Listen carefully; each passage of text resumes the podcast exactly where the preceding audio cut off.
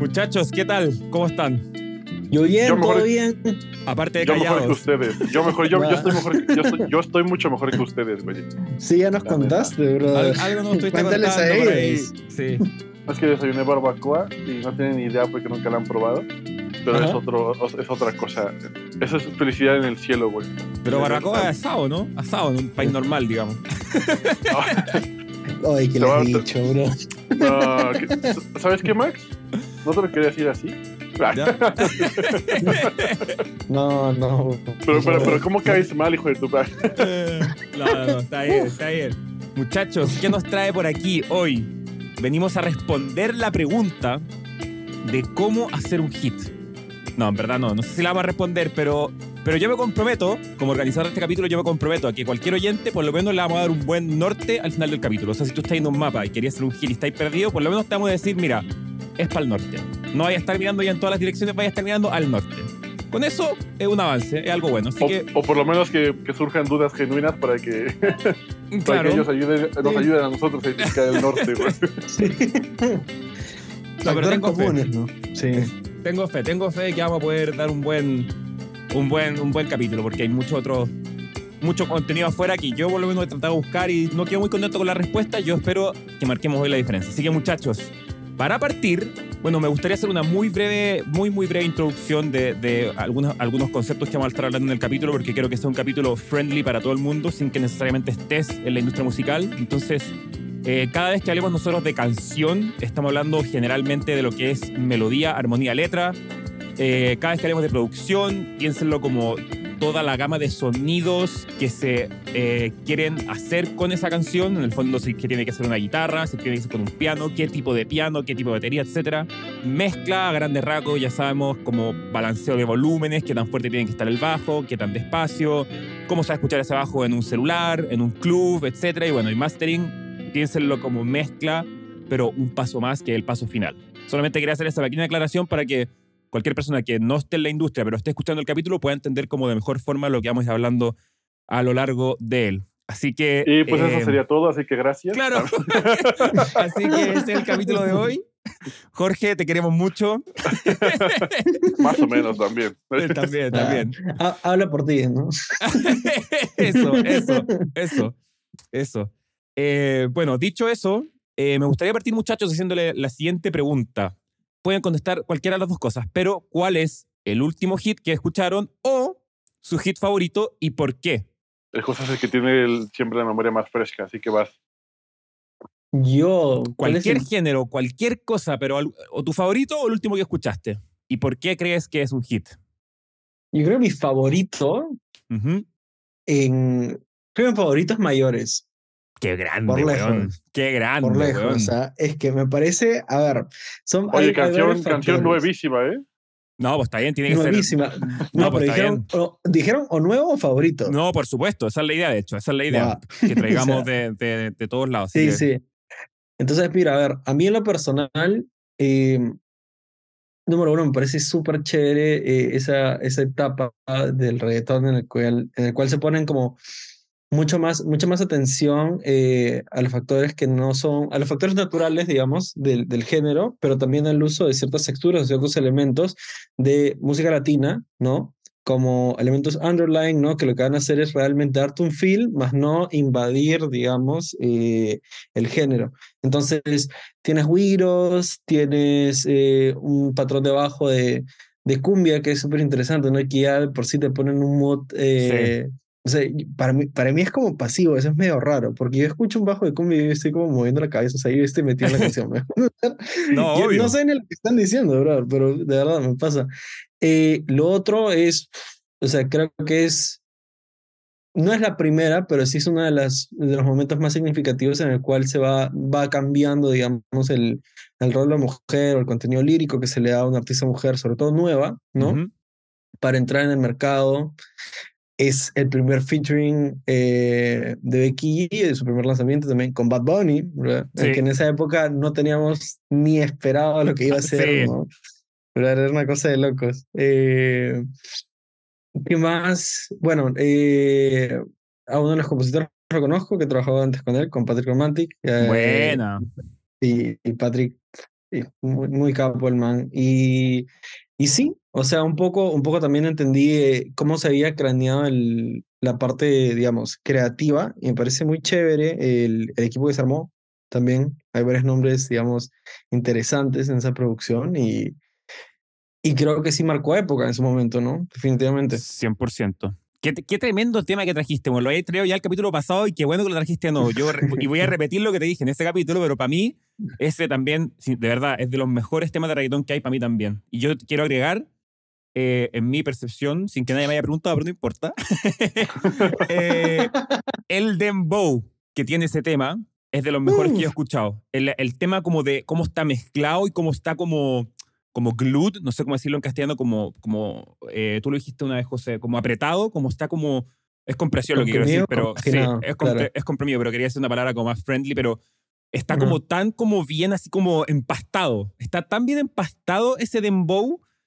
Uh, weón, yo no sé, ese track me parece una bomba también en, en todo lo, en todo lo, lo, las áreas. Y ya empezaste a tocar en cosas que creo que van a dar dirección de, de, de a donde quiero llevar este capítulo, así que Excelente.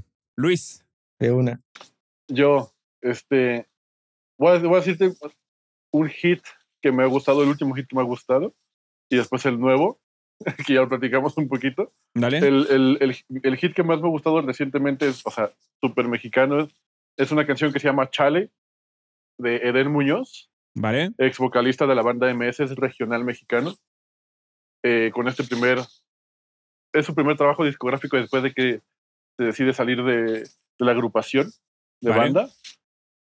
Y no sé, o sea, sé que solamente es un hit en México, por lo menos, o en la comunidad mexicana alrededor del mundo, pero es una canción que, o sea, ahorita estando acá, la pones en cualquier lado y la gente reacciona de una manera, o sea, loca y, y como decimos acá, se nos calienta el hocico sí. a tomar, a fiesta, y todos, to, to, todos la cantan, todos se abrazan, o sea, es como una canción que, que une a raza y parejo, tanto mujeres como güeyes y todo, en cantinas, en fiestas familiares, en la calle inclusive, o sea, le pagas a una banda que está ahí afuera en la calle y la toca entera, o sea, todos se la saben ya y está increíble, o sea, me, me, me fascina esa pinche canción y la escucho mucho, o sea, en loop, por lo menos jodido dos veces al día la pongo si puedo. Brutal. Eh, ¿cómo, y la cómo, otra, ¿Cómo se llama? Espérate, ¿cómo se llama eh, esa? Se llama Chale. ¿Ya? De Eden, Eden Muñoz. Y que yo, yo personalmente no la conozco, no sé si José la conoce, eh, pero ¿de qué es? Para, para que la gente no, eh, que nos escucha... Es, es regional, es regional mexicano, eh, un poquito popcito.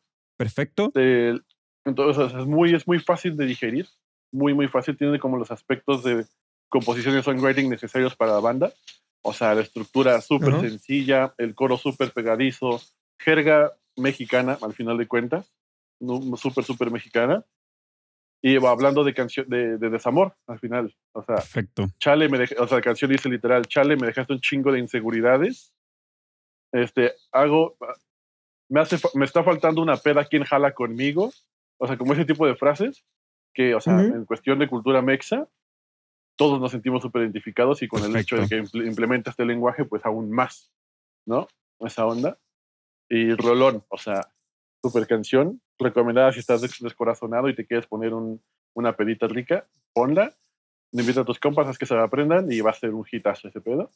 Y la nueva es una canción que recién descubrí esta semana, güey, que me estoy dando cuenta del impacto que está teniendo, por lo menos aquí en México, de una morra que se llama Bella Cat y la canción se llama Gatita. O sea, y, y, y, lo que te estaba comentando a ti, Max, o sea, yo a mí no me gusta la pinche canción. No me gusta la pinche canción, pero está buena. Se pega. O sea, y, y no entiendo por qué es tan buena que, que vas, o sea, ves videos y ves el barrio de Tepito, barrio aquí en México, en, en gomichelas, en azulitos, que son como bebidas aquí en México y toda esa onda. O sea, la, la gente está como... El plan es, vamos a vestirnos lo más ñeros posible, vamos a comprarnos unas micheladas gigantes de a litro, con escarchado de, de, chamoy, chile piquín, gomitas, y vamos a ir a un tianguis a perrear la canción. Ese es como el plan de moda de los domingos aquí en México. De los domingos. Pero, pero sí, güey, es de los domingos. Es que los mexicanos hay que tener valor, güey, para que un domingo. porque yo, bueno, domingo, o sea, Pero está bien, está bien. domingo de ley, ¿no? Viernes, Está bien, está domingo, güey. perfecto, está perfecto. Hablo desde la envidia nomás. Y, o sea, la, la canción dura ni tres minutos, güey, creo. O sea, es muy, muy pinche cortita la canción y, o sea, no, no, no encuentro mucho trabajo de producción ni nada, pero yo creo que es el feel de la pinche rola que, que te invita a, a, a dar pena, a dar asco mientras bebes, ¿sabes? O Puta, sea, weón. y esa es, es esa mentalidad de decir, vamos a darlo todo y, y a disfrutar este pedo, sí, la canción X y Z, pero es un hit ahorita. Yo se lo, se lo juro a, a todo el que esté escuchando este capítulo que esto no está preparado y los dos ya están dando como muy bien como hacia donde yo creo que va a ser como la conclusión final del capítulo y que, y que, y que está, como que creo que es la que va a tener valor. Así que los quiero mucho, muchachos. Bien, están, están rindiendo, weón. Están haciendo que hagamos un buen capítulo. El, el- el- el placer es tuyo. Bueno, y, y- y- y- y bueno, yo, verdad, a ver, voy a decir yo mi canción favorita para no, para no para ser parte también de ustedes. Todo el mundo sabe que mi canción favorita, bueno, mi amigo cercano es Wake Me Up de Avicii.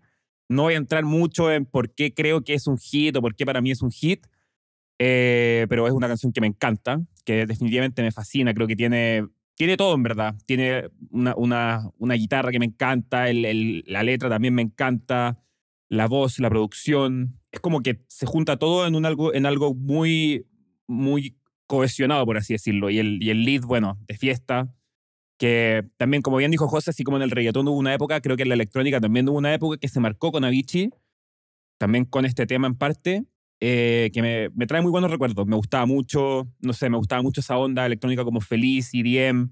Hoy en día, de hecho, creo que siento que un poco con la muerte de él, quizás también ese género murió un poco, así que lamentable. Pero, eh, y si les pregunto ahora, ¿qué creen ustedes que tiene que tener un hit? ¿Qué, qué responderían? ¿O para dónde, para dónde? Si viene un amigo de usted, y, y aquí, ojo, ojo, lo. También era muy rico hacer este capítulo, como entre, creo que entre nosotros sea muy bien, porque tenemos backgrounds todos muy diferentes. Como que yo soy más de como productor, incluso música clásica, que te da un enfoque, bueno o malo, pero te da un enfoque. Luis tiene metal, más under, eh, también estudio composición. José también estudio producción, pero también muy orientado en business. Y creo que, lamentablemente Jorge no está acá, pero creo que la gente, mucha gente que sabe mucho de música sin haberla estudiado también tiene un enfoque muy, muy, muy valioso. Muchas veces más valioso que los que dicen saber o saben como teóricamente. Entonces, eh, ¿qué, qué dirían ustedes que tiene que tener un hit para hacer un hit? Se le acerca un amigo y te dice, eh, Luis, ¿cómo hago un hit, weón? ¿Qué le decís? Que yo ya te lo he Este, preguntado. Así que... y, ya- y al, y al parecer te ha servido, güey. Claro. Entonces, Está bien, pero vayamos.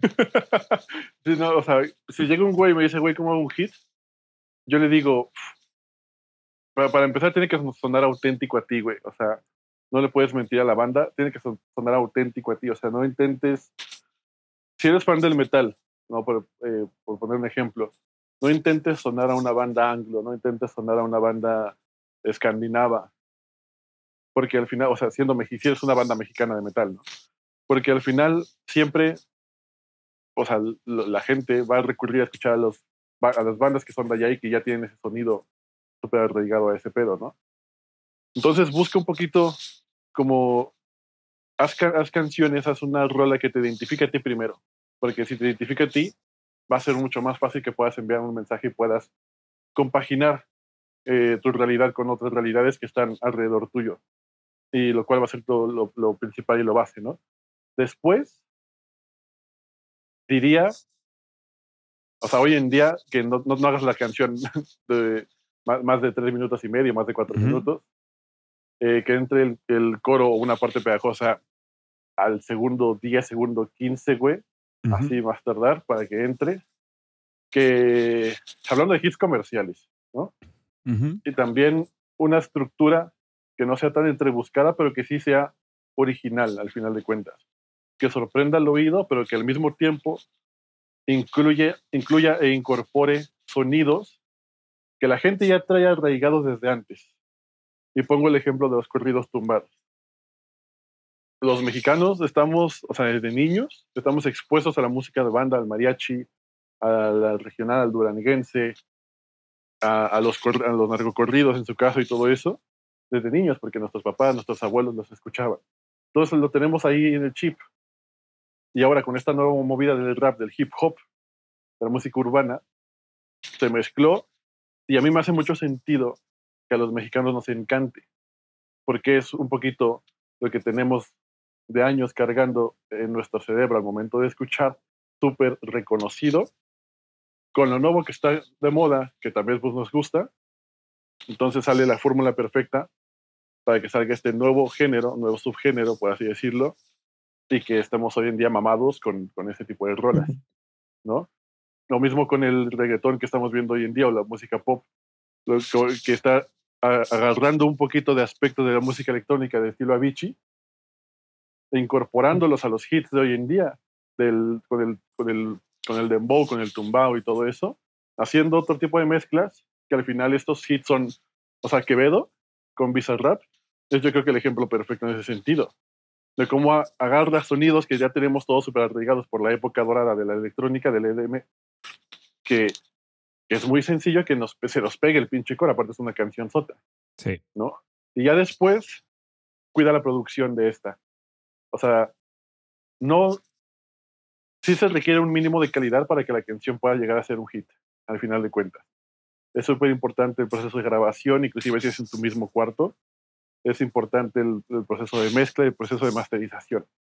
Porque tiene que cumplir con ciertos estándares de calidad para que no, no clipe, para que sea como una estructura que se sienta sólida, abarcando todo el espectro sonoro, que llene los bajos si es necesario, que, que brille la voz en su momento, que tenga la reverberancia que necesite, etc. Y eso es como solo, yo diría como el esqueleto un poco, porque aparte después viene la parte de creatividad de cada quien y lo que le quiera poner. Entonces es como, humildemente, es como yo diría, esto necesita mínimo un hit. Está bien, está bien. Y si te la... Mm, es difícil, pero te la jugaría ahí en decir... alguien está entrando a la música, es bien hipotética la pregunta, es bien, quizás está media buena, pero no importa. Alguien está entrando a la música y te dice, eh, ¿y qué crees que es lo más importante, la canción, la producción o la mezcla mastering? La, canción. Perfecto. Una buena canción es una buena canción, inclusive si se canta a capela. Perfecto.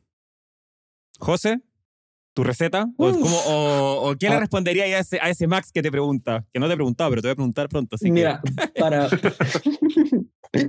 es que para mí el tema. O sea, lo que entendemos por hit, primero hay que definirlo, ¿no? Porque hay canciones que sobreviven el paso del tiempo y que culturalmente son muy relevantes, ¿no? Para un, para un sector del público para, para un grupo de gente significativo, ¿no? Y hay canciones que son un boom comercial en su momento, pero no sobreviven el paso del tiempo, ¿no? O sea, yo puedo pensar en, a ver, si yo te digo Rain de Dragon, ok, en algún momento en los 80s topió en, en los charts de rock en los Estados Unidos. Pero probablemente si te digo ahorita el nombre de la banda no te acuerdes, ¿no? O sea, o ni sepas de quién te estoy hablando. Lo mismo con eh, es más, ni siquiera me acuerdo el nombre de la banda, pero hay una canción que se llama It's So Nice to Be With You, igual, número uno en los Estados Unidos, pero ni siquiera me acuerdo el nombre de la banda, o sea, para, para, para que entiendas, ¿no? O sea, y hay canciones como, por ejemplo, voy a poner un ejemplo X, ¿no? Los dinosaurios de Charlie García, que no es precisamente una canción que fue un éxito comercial, un boom comercial en su momento, pero que sobre el tiempo ¿no? Por lo que representa, por la metáfora que representa, ¿no? Eh, de los desaparecidos durante la dictadura en, la Argentina, ¿no? La gente hasta el día de hoy, las madres de, Plaza de Mayo, por ejemplo, salen a marchar y esa canción está en todas las marchas, brother. Mejor y van a pasar 50 años y va a pasar exactamente lo mismo, ¿no? Lo mismo te pasa en Argentina con Solo te pido a Dios, de León Gieco, ¿no? Digamos, en ese contexto. Y estoy seguro que también en, en Chile hay canciones, digamos, súper representativas, ¿no? sí, de Víctor Jara, Los Prisioneros. Claro. Eh. Por eso, entonces digo, Poquitas, pero hay. Claro. Ah. Va. Entonces, a ver, primero para mí, para mí es importante, ¿no? O sea, porque si hablamos ahora de hits, por ejemplo, y que tal vez para responder a tu primera pregunta también, mi hit favorito, tal vez, entre comillas, nuevo, ¿no? Porque me de año, ¿no? O el año pasado, es Pepas. O sea, ver cómo, cómo le cambió la cara, por así decirlo, a, a la movida urbana latina, diciéndole eso, oye, por si acaso, tipo, también se le puede meter electro, ¿no? Sí, eh, Si le removió el piso a todo el mundo. Y yo creo honestamente, honestamente creo que si no fuera por Pepas, tal vez ni siquiera hubiéramos escuchado ese featuring de Quevedo con, con Rap, ¿no? En primer lugar. Entonces, creo que cosas muy interesantes por ese lado. Y lo de que tiene que ser una buena composición, sí, pero creo que el tema de las estructuras cambia muy rápido y hay que estar muy atento a eso, ¿no? O sea, hace poco veías una entrevista de Steam, ¿no? Que el man hablaba de cómo habían cambiado las estructuras de composición desde que él era un artista, ¿no? De, desde sus comienzos como artista, ¿no? Hasta ahora, y te decía, por ejemplo, los bridge han desaparecido, ¿no? Eh, por ejemplo, ese esa tipo de fórmula, ¿no? De, de, estrofa, coro y, y precoro que era AAB, AAB, a, B, A, B, C, que era tu, digamos, tu bridge o lo que sea, y tenía, tenías dos coros al final, que era uno medio tono, eh, arriba. Medio tono, todo arriba. Claro, y después, y después por ahí que te metes otra subida de medio tono y ya, ¿no? Y fade out. Sí. Claro, y ya, recontra ochentero, dices. sí. sí, sí, sí. Entonces, claro, eh, pero esa, esas figuras van cambiando sobre el tiempo, ¿no? Y por ejemplo, a mí me decían, cuando yo estudiaba producción musical, me decían, tu coro tiene que estar dentro de los 30 segundos o 45 segundos. Y con un amigo, de hecho, cuando estábamos todavía en la maestría, hicimos el experimento, ¿no? Y tú veías el top 20 de canciones en los Estados Unidos y el top 20, sean latinas, sean, digamos, sea pop eh, tradicional, sea hip hop, etcétera, lo que sea, los coros estaban los coros, ni siquiera, ni siquiera estoy diciendo eh, un hook representativo, no. Todos los coros están entre el segundo 11 y el segundo 33 de la canción. ¿Me dejo entender? Cacha. Entonces, entonces tenías, y dices, ah, bueno, pero eso de poner los coros al comienzo de la canción es nuevo. No es nuevo. O sea, hay canciones de Bob Marley que, por ejemplo, comienzan con el coro, ¿me dejo entender? O sea, no es nuevo, pero ver qué funciona en tu mercado, ver o qué funciona en este momento en tu mercado, ¿no? Es una cosa, como te digo, creo que temporal o de ciclos, ¿no? Probablemente en tres meses lo que está funcionando ahorita no funcione, ¿no? Entonces eso es súper importante entender. Ahora, yo lo último, y creo que a la, parte, a la par, lo primero que te mencioné es, yo sí creo que hay dos tipos de hits. Uno que es el de naturaleza netamente comercial, que es diseño producto, ¿no? Que está en base a las tendencias comerciales o, al, a lo que se le es más cómodo a tu público objetivo hoy. Y el otro es de, de impacto cultural, ¿no? Qué bueno. Que va a sobrevivir el paso del tiempo, ¿no? Entonces, eh, no sé, estoy seguro que eh, no me acuerdo, no me acuerdo está el nombre del tema de Queen, eh, el que el coro cierra con eso no quiere decir que para la cama voy. Ah, sí. Esa no quiere Va, por ejemplo, decir que... que va a la cama hoy. ¿Cómo se llama ese Ya, tema? bueno. Sí. Dale. No me acuerdo el nombre del tema, pero por ejemplo, te digo, ese es un tema que sobrevivió al paso del tiempo. Sí. Me dejo entender, Sí. definitivamente. Y tienes otros temas, no sé, a mí me pasa mucho con, con grupos tipo Ciencia o que topean número 3 de todo el país y después, honestamente, o sea, la canción puede ser 10 de 10, pero te juro que no me acuerdo. ¿no? O sea, ¿por qué no recordamos esas canciones? ¿Por qué se pierden sobre el tiempo? Creo que no es solamente el factor comercial. Entonces habría que ver eso también, ¿no? Y si te la tuviera que jugar, la misma pregunta que le hago Luis. Media buena la pregunta, repito, pero la voy a hacer igual de nuevo. Si te la tuvieras que jugar entre canción, producción y mezcla o máster en un mismo como paquetito mezcla y máster, ¿te la jugarías para alguno? Mira, canción, yo creo que igual vamos, vamos a estar con Luis, porque si no tienes una buena materia prima, no importa cuánta pro le eches, brother. De verdad. Si tu letra no cuadra, si tus patrones no cuadran, si tu armonía es muy, como decimos en Perú, es muy tela, me Claro. entender, o, o simplemente si, si estás usando una receta simple, pero ya, mm, o sea, ni siquiera tu, tu estructura rítmica de la melodía funciona, no va a funcionar por más producción que le metas, por más arreglos que le metas, por más buenos que sean tus músicos, ¿no? Entonces sí, yo creo que la materia prima es lo más importante. Perfecto. Eh, eh, Sumando eso, yo creo que a todos nos ha pasado, güey, de que, o sea, estamos, no sé, viendo videos pendejos en YouTube, güey, de canciones, y ves a un pinche güey que cantando en el metro con una guitarrita ahí bien humilde, güey. Y, y, o sea, y escuchas, es, un, es una rolota, es un hitazo lo que está haciendo el cabrón. Sí, Y, y, y es- y repito, y es un audio del metro o en la calle. O, o te pasa a ti, Max, una, una cantante española que se llama Kira 04, Sí. güey, cantando en el parque con una bocina. O sea, yo escuché eso y dije, esta pinche canción es, es una bestialidad. y la producción, no, o sea, era nula. No existía una grabación de una cámara en un video de YouTube. No, 100%. Y ya después la produjo y ya, ¿no? Pero no mames. güey. Yo a todo lo que han dicho, simplemente quiero agregar que creo que se ha olvidado un factor clave para mí, creo, eh, y es la performance, weón. Creo que podéis tener una buena canción, podéis tener una buena producción, podéis tener buen mix, buen master, todo, pero el artista, weón, la performance de la persona, que, del artista, eh, juega un rol, weón, importantísimo, creo yo, a la hora de hacer un hit y comercial, como estamos diciendo y todo. Eh, siempre traigo a colación el ejemplo de Olivia Rodrigo, me gusta mucho el, el tema well, Good for you, you happy. Good for you, Good siempre, for ¿no? you. Eh, tú, te prometo que hay, una, hay partes de la canción donde tú puedes casi que visualizar como la cara de Olivia Rodrigo mientras canta, como que es como esa risa irónica que alguien tiene como diciéndole como, como que le dice que bueno que ahora estáis bien, pero como que se nota en la entonación, te podéis como casi que imaginar la cara de ella como riéndose, como sintiendo la wea, y eso eh, lo puedes llevar a más artista, a más género, creo que es clave, o sea, ese- esa performance, esa inflexión en la voz, en, en todas esas cosas que hacen que puta, una canción bien hecha, bien pensada, pero agarre vida. Creo que es. Yo creo que sí influye, pero también puede llegar a. O sea, porque me viene a la mente todas estas boy bands. Ujú, Ujú. El, perf- el performance. O sea, son cancionzotas.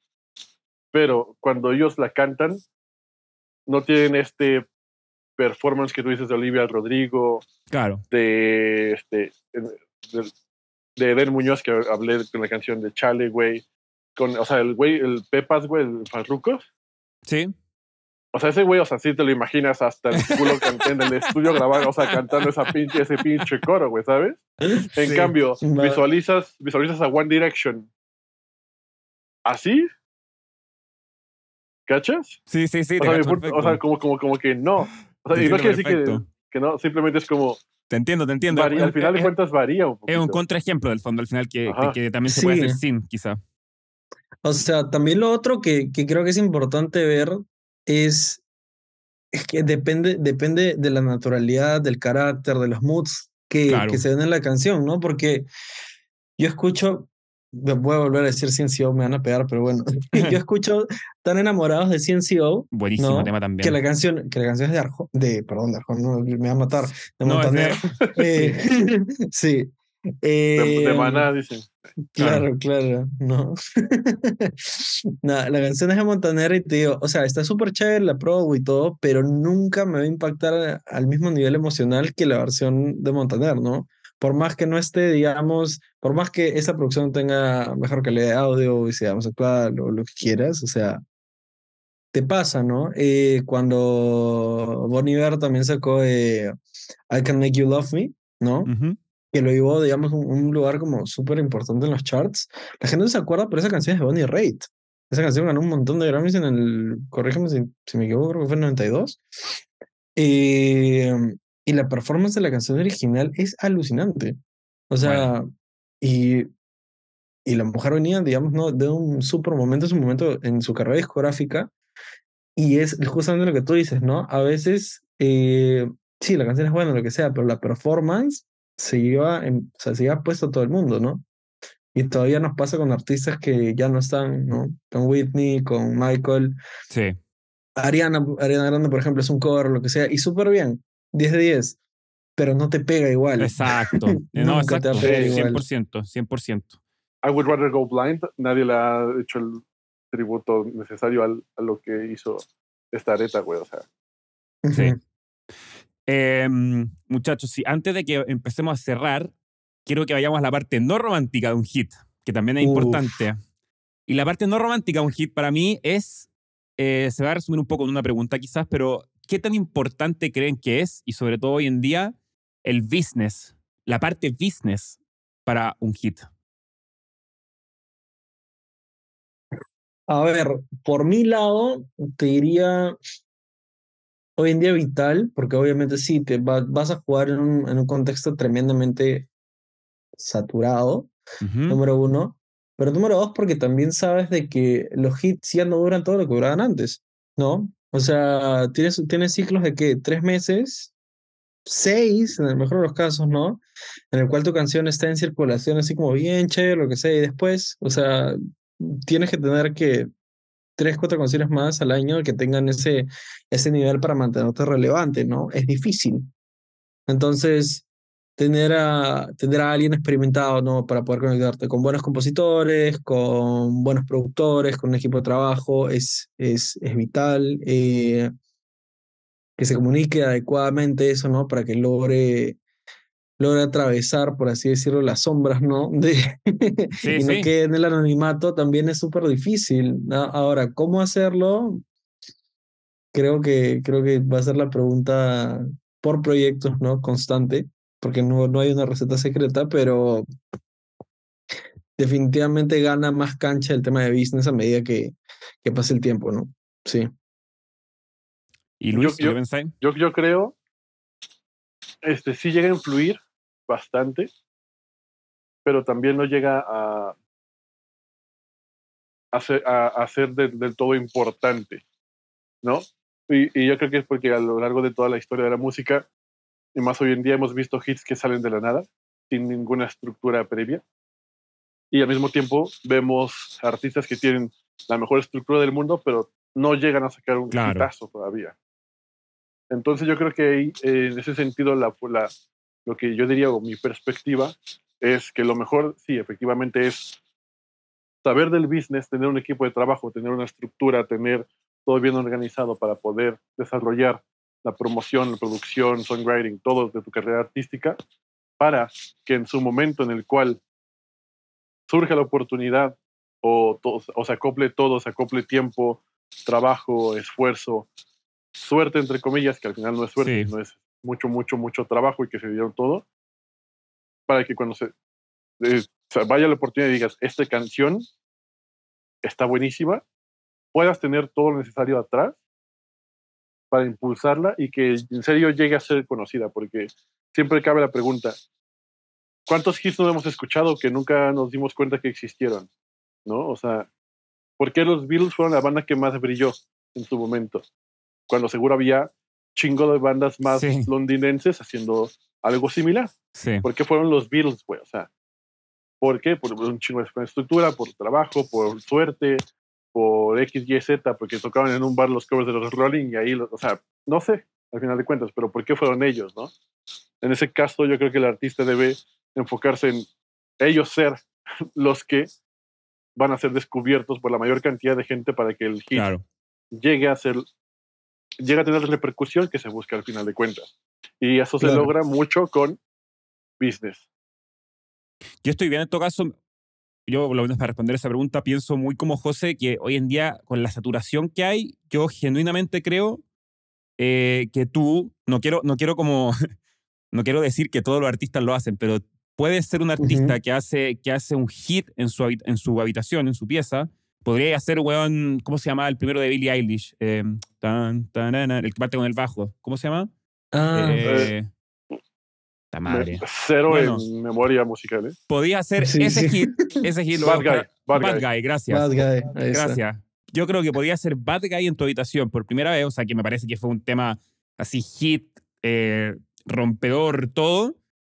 Y si no tenéis promoción, se va a quedar ahí, weón. Porque, porque de verdad que lo que dice José, yo estoy muy de acuerdo. O sea, se suben al día 60.000, creo que vamos, incluso más. Ya llegamos a, 100.000. A 100.000. Llegamos a 100.000, brother. De hecho, creo que lo había leído y no lo quise decir porque me parece tan ridículo el número que, que, me quise ir a la segura. Entonces, estamos en 100.000 canciones al día.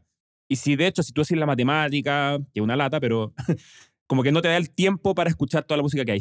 Literalmente no te da. Entonces, yo creo que hoy en día más que nunca, en realidad es muy importante la parte business, cómo veis, cómo promocionáis más que nada.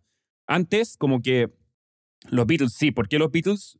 Luis, 100% de acuerdo en todo lo que dijiste, pero había mucha menos oferta también, mucha menos oferta. O sea, para hacer una grabación, un fonograma, weón, era...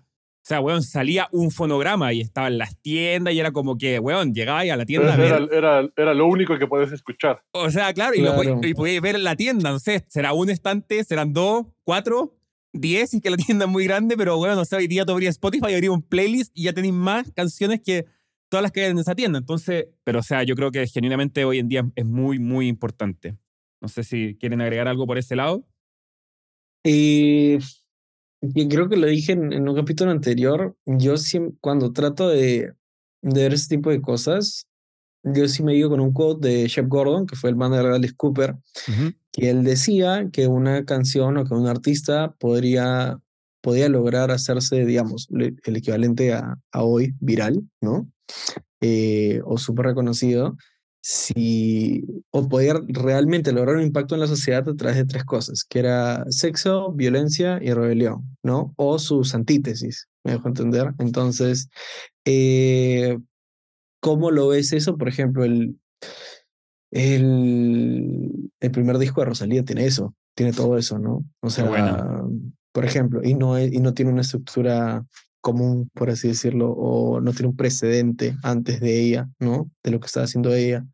Entonces, ejemplos como esos creo que son eh, importantes de analizar para ver qué es lo que realmente está pasando también a un nivel cultural, no solamente a un nivel comercial, para lograr un hit, ¿no? O sea, yo creo que lo más importante, güey, así en, en general es que, que el artista sea auténtico a él mismo y, y confíe en sus, en, sus creaciones, en sus canciones y, y que sepa que la primera canción no va a ser un hit al chile. Y puede que, puede que hasta las 100 ya se pueda llegar a considerar que vas a hacer un hit. Pero que es un chingo de trabajo, un chingo de trabajo. Y que, pero que lo más importante es la pinche canción, el songwriting, el, que la rola te, te comunique algo a ti y después a la gente. Eso es lo más importante. O sea, ayer también fui, ayer fui un evento de música independiente, de pura banda emergente en México. Y al Chile no entendí lo que estaba pasando, güey. Porque estoy ya un poquito muy desapegado Claro. al movimiento emergente en México, güey, por- por- porque ya no vivo acá. Pero pues eh, fui y vi al- al- a los chavos de 18 y 19 años viendo a las bandas, güey, y ellos estaban fascinados con, con las propuestas, y eran propuestas que yo en lo personal no entendía qué chingada madre eran, güey. Qué buena, weón. O sea. Y, y- y dije, o sea, qué pedo, mi oído ya está por Claro. otro lado ahorita, ¿no? No lo entiendo, pero aprecio el hecho de que veo a, a estos güeyes saltando, empujándose, cantando, gritando, aventando globitos, este, vistiéndose de una manera en la cual yo no había visto antes, siendo, eh, expresándose ellos mismos, compaginando con los pensamientos. Eh, o sea, vi una banda que estaba inclusive declamando poesía entre canciones en el concierto, güey, y poesía woke, poesía, y, que- y decían, esta Qué canción se buena. la- se la escribimos a una mujer transgénero, o sea, este tipo de nuevas cosas, güey. Y dije, wow, esto, esto está increíble, este pinche pedo. Y se siente genuino y que la gente lo esté recibiendo de esta manera tan abierta, tan bonita en ese sentido. Dije, o sea, estos güeyes, ahorita no han hecho hits, pero van a ser los güeyes que van a estar headlining festivales en México en cinco años, Qué en diez bueno, años, al final de cuentas. Y, y lo principal es que ellos son genuinos y ellos dan el mensaje y su música como ellos quieren. Con, o sea, no había ni bajo, era una batería, dos sintetizadores y una guitarra. Y, y es como, ¿qué pedo? no? O un güey que era una laptop y ese güey con un micrófono y un pedal. Increíble. Y chingó a su madre. Y es como, wow, o sea, ¿qué pedo ese güey, no? Increíble. Increíble. Qué loco. ¿Y creen que creen que puede haber, a ver, cómo, no sé cómo, bien, formular la pregunta, pero hemos hablado solamente de hits comerciales y creo que José también ya tocó un poco en eso y lo, lo voy a tocar después al final de nuevo en, la- en las conclusiones, que creo que está muy bueno, pero ¿creen que, un, no sé, un tema de jazz puede ser un hit?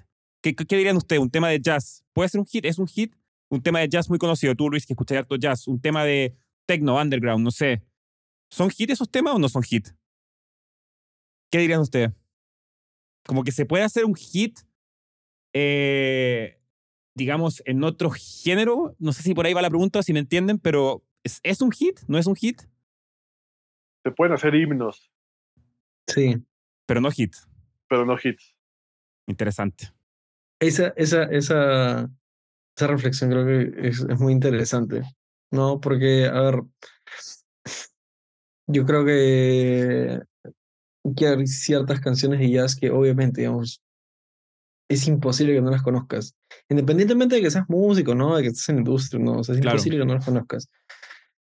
Pero de ahí a que esa canción tenga un uso recurrente o tenga un peso comercial hoy en día, ¿no? Difícil. Eh, y si no tienes una referencia de eso en el mercado, es difícil también poder determinar si una canción de jazz nueva hoy, ¿no? Puede generar eso.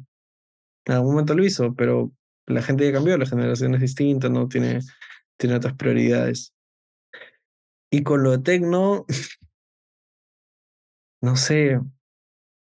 Yo creo que también el, el- la otra, la otra con- la contraparte de un hit es que una canción puede ser un hit para un grupo de determinadas personas. ¿me Puta, qué buena. entender? Perfecto. Pero claro, pero no necesariamente tiene que ser eh, a nivel masivo. Sí, Perfecto, weón. eso sí, definitivamente. Es, es que como que la palabra hit viene siempre acompañada de comercial. En Sí, la- popular. En el, ajá, en el- en el psique popular, Ajá. al final de cuentas. ¿No? Pero al mismo tiempo, o sea, canciones de metal progresivo, de jazz, de, de blues, de música, piezas de música clásica. O sea, Beethoven. Exacto. Y, o sea, Exacto. Claro. ese güey es. eh, ¿Qué pedo? ¿Hizo hits? Sí, ¿No? O sea, 100%. claro, claro, claro, de Luna es un hit. Sí, O sí qué lo es. chingada madre es, ¿no? Este, Chopin, Schubert, todos estos güeyes, Mozart, Vivaldi, Tchai- Tchaikovsky. Sí. hicieron- son- ¿Qué pedo? ¿Sus, sus rolas son hits o no son hits? Después, o sea, Dizzy Gillespie, The Noyes Monk, Coltrane, ¿hicieron Qué hits o no hicieron hits, güey? ¿No? Claro. O sea, qué, qué chingada, o sea, se hacen, yo creo que se hacen himnos al final de cuentas para, el- para la gente, para la gente que lo escucha, ¿no? O sea, si, escuch- si cualquier músico que le guste el jazz escucha Take Five, puede que la odies, puede que la ames, pero empiezas luego, luego tu mente a contar en cinco a la chingada. Claro. No Sí, empiezas a sí. jugar, sí, güey, escuchas, si te gusta el jazz y escuchas este Money de Pink Floyd, la- tu mente luego, luego se va a contar otro tipo de compases, güey, y estás jugando. Si escuchas blues, no es como que vayas a ponerla y vas a una fiesta de la chingada, pero vas a disfrutar mucho la, la performance que Max decía, ¿no? que en el blues estaba mucho, muy presente. Si escuchas una banda como este Anatema, Steven Wilson, Dream Theater, esas bandas de metal progresivo, Opeth, pues no son hitazos, pero no mames, o sea, las llenan estadios, por ejemplo. Sí. Raining Blood, Raining Blood de Slayer, fue un hitazo para la comunidad metalera, fue un temazo, pero no, pero no lo podemos llegar a poner como en hit nivel comercial pop en ese sentido. Pero Slayer llena estadios. Qué buena, weón. Qué buena, y digo qué buena porque eh, yo mientras preparaba este capítulo, quería que llegáramos justamente a una reflexión como ya para ir, para ir cerrando, que es la que, te- que quería hacer yo. Que, y tocaron todos los puntos. De hecho, iba, estaba tomando notas de lo que iban diciendo cada uno de ustedes a lo largo del capítulo, porque en verdad, por lo menos con lo que yo pensé, y me, me demoré mucho como, o sea, mientras preparaba el capítulo, en llegar a la conclusión. Y tocaron muchos puntos de eso, y que en el fondo lo que yo quiero decir es que creo que me parece clave definir, weón, qué es un hit. Porque para mí, para mí sí, entiendo que, la, entiendo que la connotación de hit tiene que ir acompañado de como popular, pero para mí un tema de techno underground sí puede ser un hit, definitivamente. Definitivamente puede ser un hit. ¿Y qué es? ¿Cómo definiría yo un hit? Como lo, justo lo que dijeron ustedes. Eh, aquel, aquel fonograma que logra tener el mayor impacto emocional con un grupo determinado de personas. Entonces, en el fondo, eh, un hit de techno es aquel que para ese grupo selecto de personas logra tener el mayor impacto emocional. Y ustedes dos lo estuvieron mencionando todo el rato eh, a lo largo del capítulo. Estuvieron hablando de que un cover de Michael Jackson no te va a pegar nunca igual que como lo canta el mismo Michael Jackson. No tiene ese impacto emocional. Y creo que ese concepto eh, se repite mucho bueno, en la industria. Cuando tú escucháis, yo veo mucho entrevistas a mixing engineers, a productores, a, eh, etcétera, etcétera. Y muchos mixing engineers dicen, le preguntan, oye, ¿y tú a cuánto debe dejar el hi-hat? ¿O a cuánto debe dejar el, el bajo? ¿O a cuánto? Y dicen, weón, eh, el mejor mixing engineer es el que maximiza el impacto emocional del, del, del tema. Entonces, de hecho, uno contaba en una entrevista que había uno que tenía un, un tema, hit, que tenía un hi-hat más fuerte que la guitarra, que el lead guitar. Y funciona. ¿Cachai? ¿Quién te va a decir que eso está mal? Entonces, eh. No sé, weón, creo que ese es como, creo que ese es como el mensaje más importante. Luis, también hablaste como de, cuando partimos el capítulo dijiste, esto es un hit en México, no sé cómo será en el resto. Entonces, claro, ¿cachai? Es un hit que, weón, que funciona en México, funciona para ese grupo de gente. Y si queréis como... ¿Mm? Te- Tengo otro ejemplo igual, güey, que pasó en México, vaga redundancia. La canción No se va de Morat, del grupo de. Colombia, Pop, Perfecto. A mi punto de vista o lo que yo percibí pasó desapercibida en México Morat es súper famoso en México, pero esa canción como que no la llegué a, a escuchar tanto, ¿no? En mi círculo por lo menos. Pero, güey, después salió un- un- una banda que se llama Grupo Frontera, del regional mexicano. Le hizo un cover a la canción No se va a demorar. Y reventó. Hitazo, güey. Hit, reventó. Y, y todos la bailamos en México, güey. Y, y, o sea, yo la descubrí por Grupo Frontera y después de dos semanas me enteré que era de Morat, güey. Increíble. Entonces, loco. yo creo que para hacer ese hit comercial que todos quieren hacer, ¿qué tenéis que hacer? Tratar de encontrar, y es lo que hacen en, el hit, en, el- en los hits hoy en día, ustedes también lo dijeron. O sea, agarran elementos, ¿qué tenéis que hacer? Tratar de conectar con la mayor cantidad de gente posible. Ese es como el mensaje racional, creo yo, detrás, y ese es el norte que yo quería decir. Tratar de conectar emocionalmente con la mayor cantidad de gente posible, justamente con cosas como decían ustedes, Luis decía, eh, los corridos tumbados agarraban elementos de, la, de, música mexicana antigua que es muy probable que conecten con ese público.